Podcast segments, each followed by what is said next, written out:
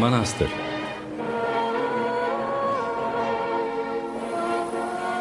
İstanbul Sanat Merkezi'ne bugünden bir bakış.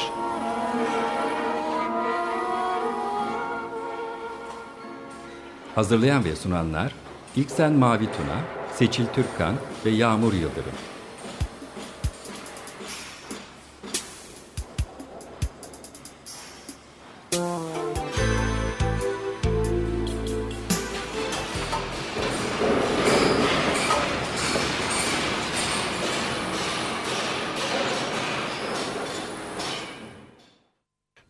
var. Manastır'ı dinlemektesiniz. Ben Yağmur Yıldırım.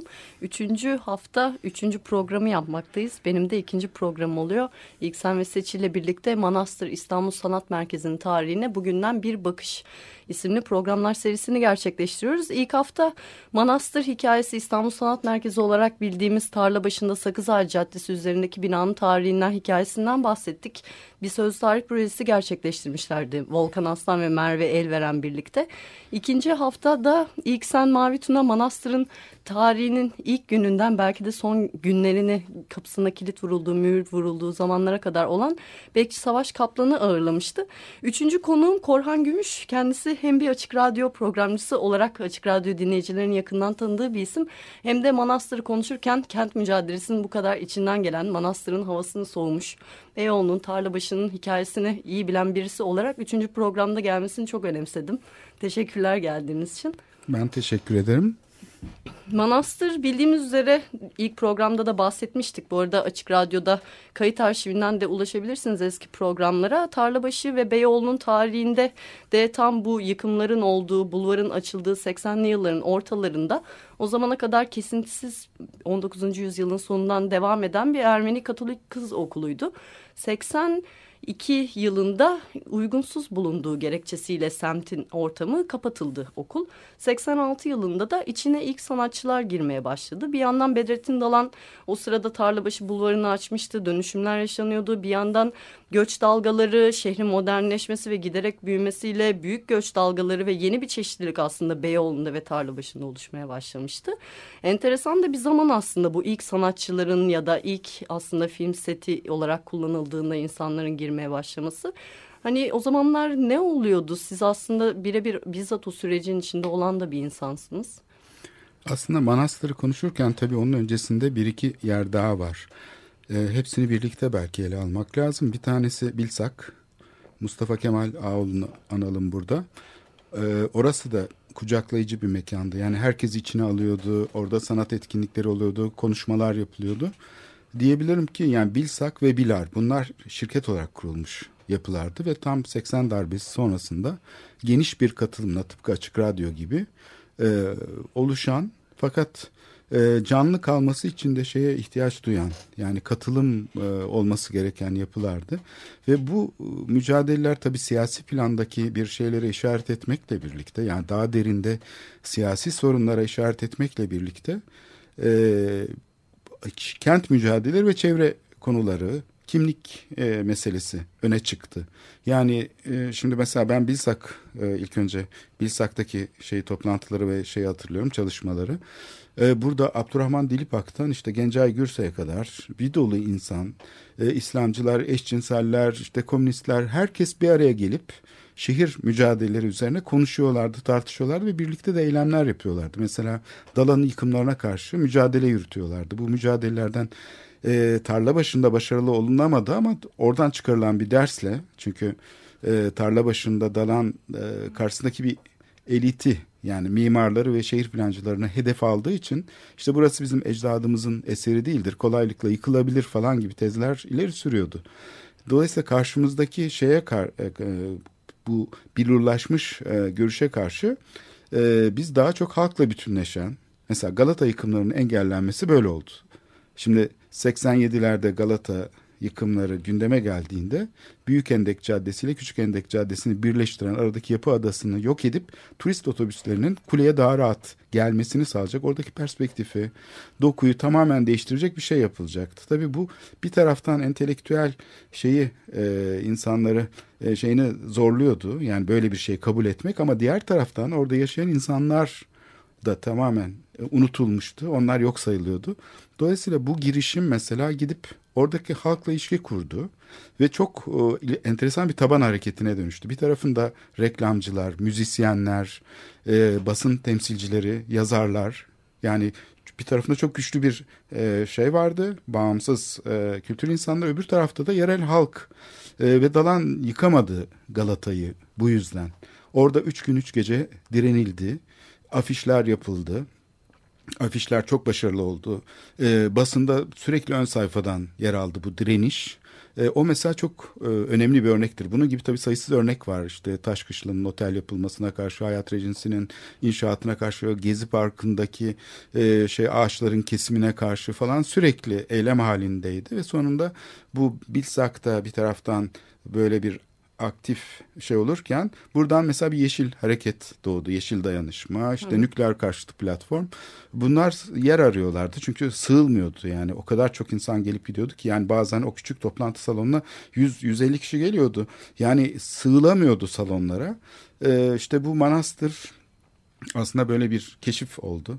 Orada da bu plato olarak kullanılırken biz aslında orayı tam anlayamadık. İlk girdiğimizde Nuran Yavuz'la Sağ olsun birlikte gitmiştik.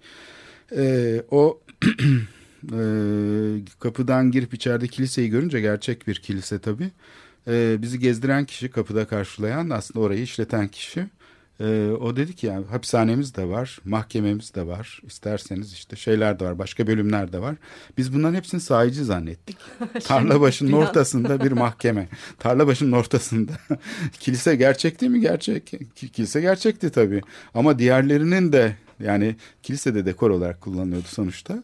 Mahkemede ama hapishanede basbayağı bir demir parmaklıkla hapishaneydi. Biz bunları görünce Allah Allah dedik tarla başında neler varmış falan. İlk öyle oldu. Sonra tabii oradaki etkinlikler başlayınca yavaş yavaş e, kullanım çeşitlenince işte çevre e, toplantıları orada yapılmaya başladı. Orada sürekli bir yer tutulmuştu falan. E, buradan çok parlak insanlar çıktı onu söyleyebilirim. Yani çok sahiden e, şeyi de etkili olan mesela ne bileyim nükleer karşıtı platform içinden mesela öyle e, genç e, insanlar vardı ki bunlar mesela şeye hani politik anlamda bakana televizyonda kafa tutacak kadar onu şey yapıp mat edebilecek kadar da bilgili ve donanımlıydılar. Yani gerçekten böyle bir şey hareketi ortaya çıktı. Bunun ben köklerinin şeye kadar uzandığını söyleyebilirim. E, deprem zamanındaki mesela sivil hareketlilik bunun da da mesela aynı kişiler şey yaptı. Aydınlık için yurttaş girişimi mesela buraya kadar uzandı. Üçüncü köprüye karşı olan mücadele Gök Kafes mücadelesi. Burada da çok geniş bir platform oluştu. Aynı şekilde bu şeyin Habitat konferansı öncesinde yani 90'lı yılların hı hı. 94 yılıydı zannedersem e, Habitat konferansı öncesi Birleşmiş Milletler Zirvesi öncesi çok kritik bir dönemdi bu. Yani şeyler e, sürekli işte köyler yakılıyor, insanlar ölüyor falan. Adeta buradaki filizlenen e, şey hareket, bağımsız hareket devletin politikalarının gözden geçirilmesine neden oldu. Yerleşim politikalarının. Çünkü tam bu uluslararası konferans öncesi e, uluslararası planda bir sivil toplum dayanışması oluşturdu. E, 94 yılında ve bu tabii Açık Radyo'da bunun önemli şeylerinden biri. Temsil e, sahnelerinden biri. Ama bu topluluğun yani enerjisi hiçbir imkanları olmadığı halde ta şeyden başlıyor diyebilirim. Bilsak'tan. Bu arada tabii sanat faaliyetleri de var. Arada gerçekleşen işte bu serotonin etkinlikleri. Bir tanesi Fesane'de olmuştu. Ee, o da ayrı bir damar. Yani e, bir kent mücadeleleri bir tarafta bir taraftan da e, bu işlevini yitirmiş ya da işte böyle kamusal şeyini kaybetmekte olan İstanbul'un kamu işlevleri, eski kamu işlevleri diyelim. Bunlar böyle şehre hizmet veren sanayi yapıları falan. Buralarda sanat yoluyla bir takım alternatifler arandı. Mesela Fesane'de işte koskoca bir e, şey e, alan e, içi tamamen doldu. Yani böyle bir şey hiçbir bütçe olmadan, hiçbir kamu desteği olmadan sanatçılar tarafından yapıldı. Fesane'de öyle. Bunu yapan arkadaşlar da bayağı yani bundan sonra da devam ettiler çalışmaya aynı yöntemleri kullanarak. Hani bu herkesin tüm birikimini elindeki avucundakini koydu. Şartsız koşulsuz sonuna kadar bir dayanışma sergiledi ve şu bence çok enteresan. Hani tamamen bağımsız bir örgütlenme yani Yeşiller Derneği Yeşil Dayanışma olarak geçiyor şu anda Manastır'dan yolu geçenler için de, de sitesinde de görebilirsin Söz Tarih projesini. Fakat hani hakikaten bir grup arkadaş dayanışmayla bir şekilde başlanan hatta böyle bir yarını bile belki tahmin edemeden tüm birikimlerinizi harcadığınızdan bahsediyordunuz programdan önce. Öyle de bir örgütlenmeymiş hakikaten. Bir yandan Habitat zamanında çok büyük yaptırımları olduğundan bahsediyorsunuz. 99 depremi zamanında çok büyük örgütlenmeleri aslında vesile olan da bir oluşum. Hani her zaman Manastır için biz bir ilginç bir bir arada yaşama kesiti sunuyor. Öyle bir mekan gibi konuşuyoruz ve aslında kent Berliği'nde de kent mücadelesi Berlin'de de büyük yeri olan birçok aslında örgütlenmenin, dayanışmanın, bağımsız örgütlenmenin yolunun da geçtiği bir mekan. Siz aslında şunu da merak ediyorum hani Bilsak'ta yaptığınız toplantıları sonra manastıra taşıyorsunuz değil mi? Hani oradaki evet, insanlarla orada filizlenen şey mesela burada kimler vardı? mesela Hrant Dink katılıyordu bu toplantılara ve hani çok e, önemli bir şey. Hrant'ın mesela siz bu çevre kent meseleleriyle uğraşıyorsunuz ama bunun arkasındaki derin problemi farkında mısınız diye bize sormuştu. Bir gün onu hiç unutmuyorum. Ee, ve kafamıza da dank etmişti tabii. Yani biz işte e, ağaçlar kesiliyor, şehir içindeki tarihi yapılar yok ediliyor, insanlar yerinden ediliyor falan. Buna karşı bir mücadele yürütüyoruz ama bunun arkasında aslında çatışmacı bir rejimin olduğunu, yani bunun köklerinin aslında çok daha derinlere gittiğini e, biz fark ediyorduk. Yani hı hı. bunun farkında olduğumuz için de yaptığımız şeyler aslında bir tür böyle şeyin ortaya çıkması gibi oluyordu. Yani bastırılmış olanın böyle açığa çıkması gibi. Aynı gezi olayında olduğu gibi farklı insanlar yan yana geliyorlar. Hiçbir şey olmadı, üzerlerine vazife olmadığı halde, hiçbir imkan olmadığı halde ellerindeki bilgisayarları taşıyorlardı. Mesela her gün o zaman bilgisayar pahalı bir şey ve çok fazla yok. Evimizdeki bilgisayarı alıp her sabah bir saat taşıyorduk Sonra akşam tekrar eve götürüyorduk. Yani bir laptop gibi şeyleri kullanıyorduk. Bilgisayarı kullanıyorduk mesela. Bu bunun gibi. E, kirayı ve telefon paralarını kendi cebimizden evet, evet. karşılıyorduk. Yani bir tür aslında böyle bir tür gerilla gibi. Şehir gerillası. Yani buna öyle bir terim konur mu bilmiyorum. Çünkü yani kendi kendini şey yapıyordu. E, zaten bu işe katılan insanların hani e, imkanları sınırlı da olsa e, çok büyük bir şeye ihtiyaç duymuyordu. Yani büyük bir böyle yanında işte şeyler çalışmadığı için e, işte iki telefonla idare ediyorduk. Mesela Bilsak'taki iki telefon bize ilk başta yetiyordu. Sonra tabii iş büyüyünce e, özellikle bu Birleşmiş Milletler Konferansı öncesinde 94 yılında artık iş e, şeye dönüşmeye başlayınca büyükelçiler falan gelmeye başladı bizim toplantılara ve bizi de biraz tehdit eder gibi konuşmaya başladılar. Yani siz niye nesiniz ki yani devlet işlerine niye karışıyorsunuz? Hadi çekilin şu ayak altından falan gibi şeyler söyleniyordu. Biz onunla yetinmedik. Gidip mesela o zaman Taşkışla'nın karşısında Pastör Hastanesi vardı. Yani onun büyük binaları vardı ve boştu. E gidip oradaki büyük binayı mesela kendimiz onardık, boyadık falan. Orayı da kullandık ve bir NGO Center haline geldi. Bu aslında manastır gibi şeyler, Bilsak gibi şeyler. Bilar'daki mesela şehir tarihi çalışmaları. Şehir tarihi çalışmaları mesela Kadıköy tarihi üzerine ne bileyim Asonsiyon Kilisesi'nin baş rahibi Joseph Rat'ı davet ediyorduk. O bize uzun süre Kadıköy tarihi anlatıyordu falan böyle ilginç bir üniversite gibiydi. Yani Bilar'ın belki bir gün tarihi yazılır. Orada sahiden çok önemli bir üretim var. Ee, çok değerli çalışmalar yapıldı. Habitat sırasında da orası bir araştırma merkezi gibi kullanıldı. Ee, küresel bir alışveriş e, platformuna dönüştü bu ortamlar. Yani sadece yerel kapalı küçük topluluklar değillerdi. Aynı zamanda Kanada'daki mesela bir ağla, Kolombiya'daki bilmem e, sivil toplum kuruluşuyla, Hindistan'daki bir baraj inşaatının yerinden edeceği insanlarla bile ilgilenebiliyorduk. Yani öyle bir bağlantılar kurulabiliyordu. Evet evet bir yandan şunu da merak ediyorum. Siz Bilsak'ta toplantılar yapıyorsunuz. Bu pastör hastanesinden önce galiba bazı toplantıları Manastır'a mı taşıyorsunuz? Hani mekanda nasıl bir etkileşim var? Ya da sizin hafızanızda nasıl? Kimler var o dönem? Kullanıcıları kimler? Şimdi oradan yani oraya yolu düşenler aslında e, birçok yerde daha var oluyorlardı. Mesela bu un fabrikasını örnek verebiliriz. Hani Kasımpaşa'daki un fabrikası e, özellikle Arhan Kayar ve işte Hüseyin Katırcıoğlu'nun girişimleriyle orası bir sanat platformuna dönüştü.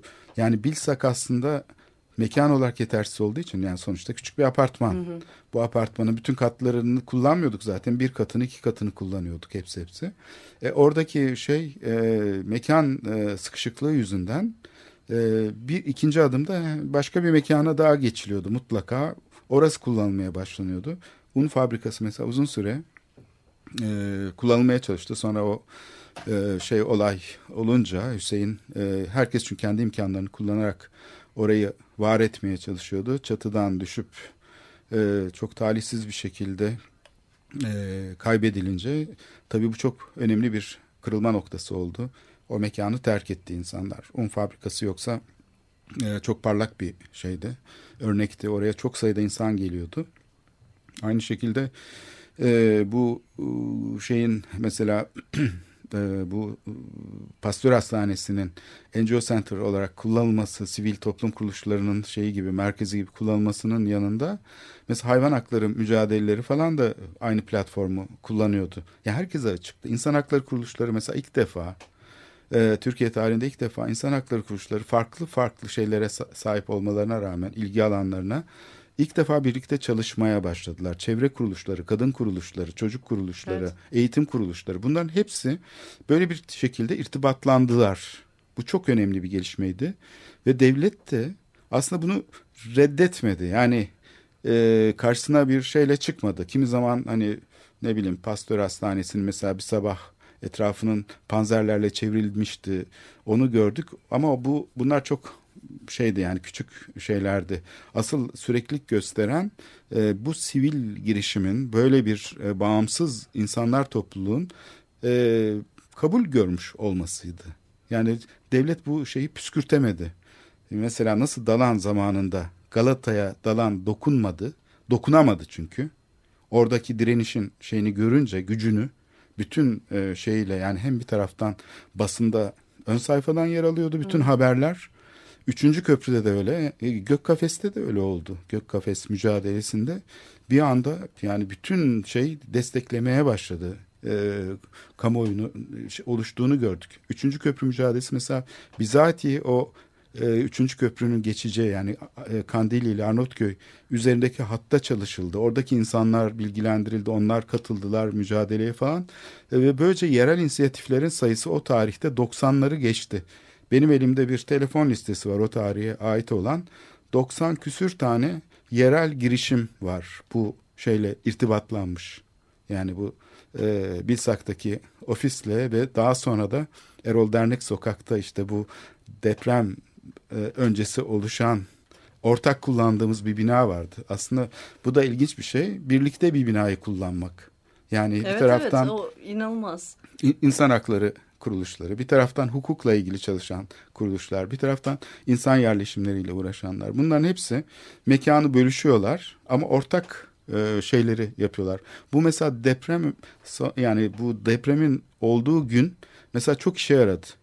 Öyle ki bütün ulaşım koordinasyonu bizim üstümüze kaldı bütün e, havalimanından gelecek ilaçların aktarılması, e, bölgeyle karadan değil denizden, deniz otobüsleriyle ilişki kurulması, işte ne bileyim jeneratörlerin e, nerelere teslim edileceği, bu böyle beş sene falan sürdü. Yani beş sene boyunca oradaki gönüllü insanlar hiç oturmadılar. Cumartesi, pazar dahil çalıştılar. Bu yani bir şeyleri değiştirmenin, bir şeylere yaramanın e, getirdiği bir aslında dinamizm diye düşünüyorum ben. Çünkü insanlar sahiden bir şeyle uğraşırken bir şey sonuç aldıklarını görebiliyorlarsa daha büyük bir aşkla sarılıyorlar. E, biraz öyle oldu Bilsak'ta başlayan çalışma. Bilsak'ta başlayan çalışma bir de üçüncü köprü mücadelesine kadar uzanan ve hatta depremden bahsettiniz az önce ve birçok paydaşın bir araya geldiği büyük de bir yapıya dönüşüyor ve mesela hayvan hakları var, insan hakları var, her ne kadar Yeşil Dayanışma diye bir isim olsa da bağımsız bir örgütlenmeden bahsediyoruz. Ve bunun yanı sıra manastır binasının yapısında da gördüğümüz gibi sanatçılar, grafik tasarımcılar, reklamcılar gibi yeni yeni aslında şekillenen İstanbul'un kültür ve yaratıcı kendi kültürel ifadelerinin belki de arayışında olan bir yığın oyuncusu da aslında bu dayanışmaya bir şekilde kendi üretimleriyle destek oluyor. O bakımdan da enteresan bir dönem ve enteresan bir örgütlenme, bir yapı bu. Aslında kamu alanı dediğimiz zaman biz hep resmi alanı anlıyoruz. Yani evet. işte böyle park, ya da işte bir hava gazı fabrikası falan gibi. Aslında kamu alanı dediğimiz şeyin içine pekala öznel şeyler girebiliyor ve bu bunlar birbiriyle temas ederek o kamusallığı şekillendirebiliyor. Dolayısıyla sabitlenmiş bir işlev değildi bu. Zaman içinde değişiyordu. Ben birçok e, farklı örgütün içinde yer aldım mesela. Ama bunların hiçbirinin tüzel kişiliği de yoktu yani. Böyle evet. tanımlı kişilikler değildi. Aydınlık için yurttaş girişimi mesela. Sivil bir hareket, yurttaş girişimi. Şimdi bu hareket tam da e, bu Susurluk kazasının sonrasına gelmişti ve aynı Manastır'da olduğu gibi işte bu Erol Dernek Sokak'taki Hanifan bir anda şeye dönüştü. Bir sivil toplum merkezine dönüştü. Bütün binanın katları kullanılmaya başlandı. İlk önce bir katı kullanılıyordu. Onat Kutlar'ın odasını mesela kullanıyorduk. Bu doluyordu. Masada oturacak yer bulamıyorduk. Yani o kadar çok insan geliyordu ki e, şaşkınlıktan bir orada yemek pişiriyorduk mesela. Yemek çıkıyordu. E, telefonla böyle çevirmeli telefonlar kullanıyorduk. Bütün e, ajanslar bizden haber alıyorlardı. Çünkü bilgi şeyde toplanıyordu. Bizim merkezde toplanıyordu. Oradan dağılıyordu. Onun için yani böyle orgeneraller falan geliyordu. NATO'nun başındaki orgeneral bile ziyarete gelmişti. Belediye başkanları ziyarete geliyorlardı. Fakat şöyle teklifler de oluyordu. Hani size bir bina verelim. Fakat biz bunun ne manaya geleceğini düşündüğümüz için pek kabul etmiyorduk. Yoksa öyle teklifler de oldu. Mesela şeyi teklif ettiler. O hiç onu unutmuyorum. Amerikan Başkonsolosluğu binasını bize vermeyi teklif ettiler. Ee, orayı şey yapın bir NGO center haline getirin. Peki ne yapacağız dedik. E, şimdi yaptığınızı yapmaya devam edin. Hatta size bütçe de veririz falan filan. Bunlar çok e, şey e, tuhaf şeylerdi. Evet, yani evet, hiç evet, evet. beklenmedik şeyler. Biz böyle basit şeyler yaparken birileri desteklemeye çalışıyordu ama hep reddediyorduk. Yani istemiyorduk. Yok. Sizden gelecek desteği biz kabul etmiyoruz. Evet evet. Doğasına da aykırı. Sonuna gelirken programın aslında ben bu kendi mekanlarınızı kendiniz buluyorsunuz ya. Sizin aslında biraz zihninizdeki o dönemki manastır nasıl bir yerdi? Kimi toplantılarınızı taşımıştınız ve hani bir arada insanların yaşayıp ürettikleri de bir yerde. İlginç bir şekilde iki girişimcinin Yeşilçam filmlerine dekor ararlarken buldukları ve içine yerleştikleri okul kapatıldıktan sonra bir yapı yavaş yavaş canlanmaya başlıyor. İçine reklamcılar giriyor. Burada Bauhaus modeli bir eğitim kurabileceğimiz atölyeler yapacağız diye 80'ler sonu 90'lar başında sanatçılar gelmeye başlıyor. Bir yandan sivil toplum kuruluşları ve çeşitli toplumsal organizasyonlar yerleşmeye başlıyor. Siz de ara ara orayı kullanıyorsunuz. Hani o zaman birazcık hani bir kazı yapar gibi de aslında ben sormak istiyorum. Nasıl hatırlıyorsunuz gibi. Şimdi ticari bir boyutu olmadığını söyleyebilirim. Yani ticari bir faaliyet e, olmadan e, kullanılabileceğini gösteriyordu mekanın. Ama kendi ekonomisini kendi içinde yaratıyordu. Yani e, insanlar telefon parasını işte bir kendi aralarında toplayarak e, ödeyebiliyorlar. Oradaki şey aslında e, uygulamalı olması. Yani sadece toplantı yapılması, konuşulması, eğitim verilmesi değil. Mesela Bilar'ın ve Bilsa'nın şeyleri, farklılıkları buydu.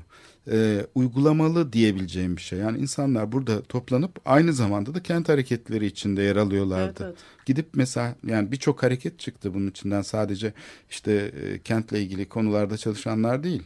Yani hayvan hakları konusu mesela çok önemli bir şey. Gündemde çok yer tutmaya başladı. Hatta yaptığımız yani orada düzenlenen bir basın toplantısı e, çok etkili olmuştu. Onun sonucunda bayağı bir e, şey oldu yani kamu yöneticilerinden falan böyle e, kriz geçirenler falan oldu. Yani öyle şey oldu köpeklerin zehirlenmesine karşı mesela orada bir basın toplantısı resmen e, şok etkisi yarattı. Yani böyle bastırılmış olan bir takım şeyler daha semptomatik bir şekilde sanat alanında ve kent mücadele alanında e, bir tür yani şeyi değiştiriyordu, ortamı değiştiriyordu. İnsanlar bunları konuşarak çatışma ekseninde çözemedikleri şeyleri aslında böyle bir ortamda karşılaşarak, tartışarak, aralarındaki anlaşmazlıkları e, şey yapabiliyorlar, çözebiliyorlardı. Yani orada cinsiyetle ilgili konular çok rahat konuşuluyordu. E, kimlikle ilgili şeyler çok rahat konuşuluyordu. Yani böyle bir e, eş e, ilişki ortamıydı. Manastır aslında bu şeyin hani mimari yapısı itibariyle çok e, farklı hacimlere sahip olması ve bunun aslında eklektik bir şekilde de yan yana gelmiş olması e, içine mesela bir şey de girebiliyordu. Yani bir e, kurum kendi iş yerini kurmak isteyen bir insan da oradan bir yer kiralayabiliyordu. Böyle şeyler aslında kamunun desteklemesi lazım. Depremde de aynı şey oldu. İstanbul'da birçok bina bu şekilde kullanıldı. Deprem sonrası oluşan e, şeyler işte topluluklar vesaire çalışanlar bir baktık ki böyle bir şekilde şey e, Beyoğlu'nda özellikle bir dolu kuruluşun mekanı oluşmaya başladı. O gelişme aslında Beyoğlu'na çok şey kazandırdı. Yani sanat alanında da mesela bunun benzerleri oluştu. Hiç öyle büyük galeriler işte büyük e, sanat hamileri falan altında yer almayan tiyatro toplulukları çatı katlarında. Evet evet. Manastır'da da öyle. Hiçbir e, finansmanı olmadan çok küçük bütçelerle izleyicilerin küçük katkılarıyla böyle bir kolektif yaşantı alanı haline gelebildi. Çok güzel sayenizde 80'ler sonu 90'lar başından bugüne doğru bir yolculuğa çıktık. Böyle biraz manastırın koridorlarında, mahkeme salonu dekorlarında ya da şapellerinde gezdik. Çatı katına çıktık indik.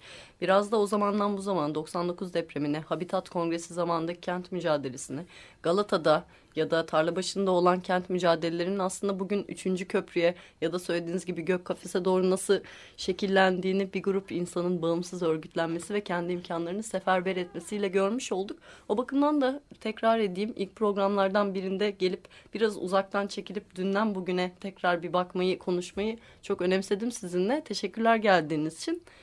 Ben teşekkür ederim. Böyle bir fırsatı sağladığınız için mutlaka benden çok anlatacak kişi de vardır. Çünkü ee, birçok insanın buradan geçtiğini düşünürsek onların e, anlatacakları belki başka ayrıntılar da vardır henüz yayın döneminin başındayken bunu duymak da heyecan verici diyeyim. Bakalım ilerleyen programlarda kimler gelecek ve nasıl yönlerden konuşmaya devam edeceğiz. Korhan Gümüş'le birlikteydik. Manastır İstanbul Sanat Merkezi'nin tarihine bugünden bir bakışı kendisiyle birlikte bugünden düne, dünden bugüne bakmış olduk. Çok teşekkür ediyoruz kendisine geldiğiniz için. Şunu da tekrar duyurmuş olalım. Eğer yolunuz Manastır'dan geçtiyse bize iletmek istediğiniz bilgiler, anılar varsa manastır.ism.saltonline.org adresinden bize ulaşabilirsiniz. Açık Radyo.com.tr kayıt arşivi üzerinden de geçmiş programları dinleyebilirsiniz. Teknik Masa'da Ömer Şahin'le birlikteydik bugün. Ben Yağmur Yıldırım. İki hafta sonra Cuma günü tekrar saat 10'da Manastır'da buluşmak üzere. Hoşçakalın.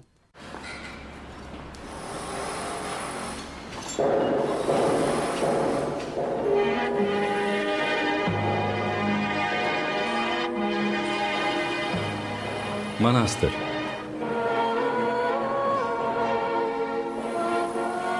İstanbul Sanat Merkezi'ne bugünden bir bakış.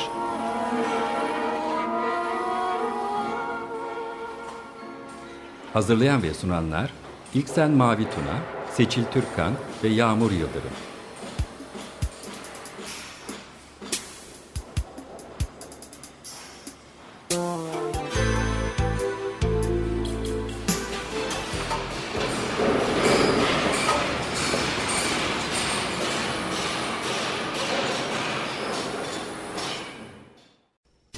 Radyo program destekçisi olun. Bir veya daha fazla programa destek olmak için 212 alan koduyla 343 41 41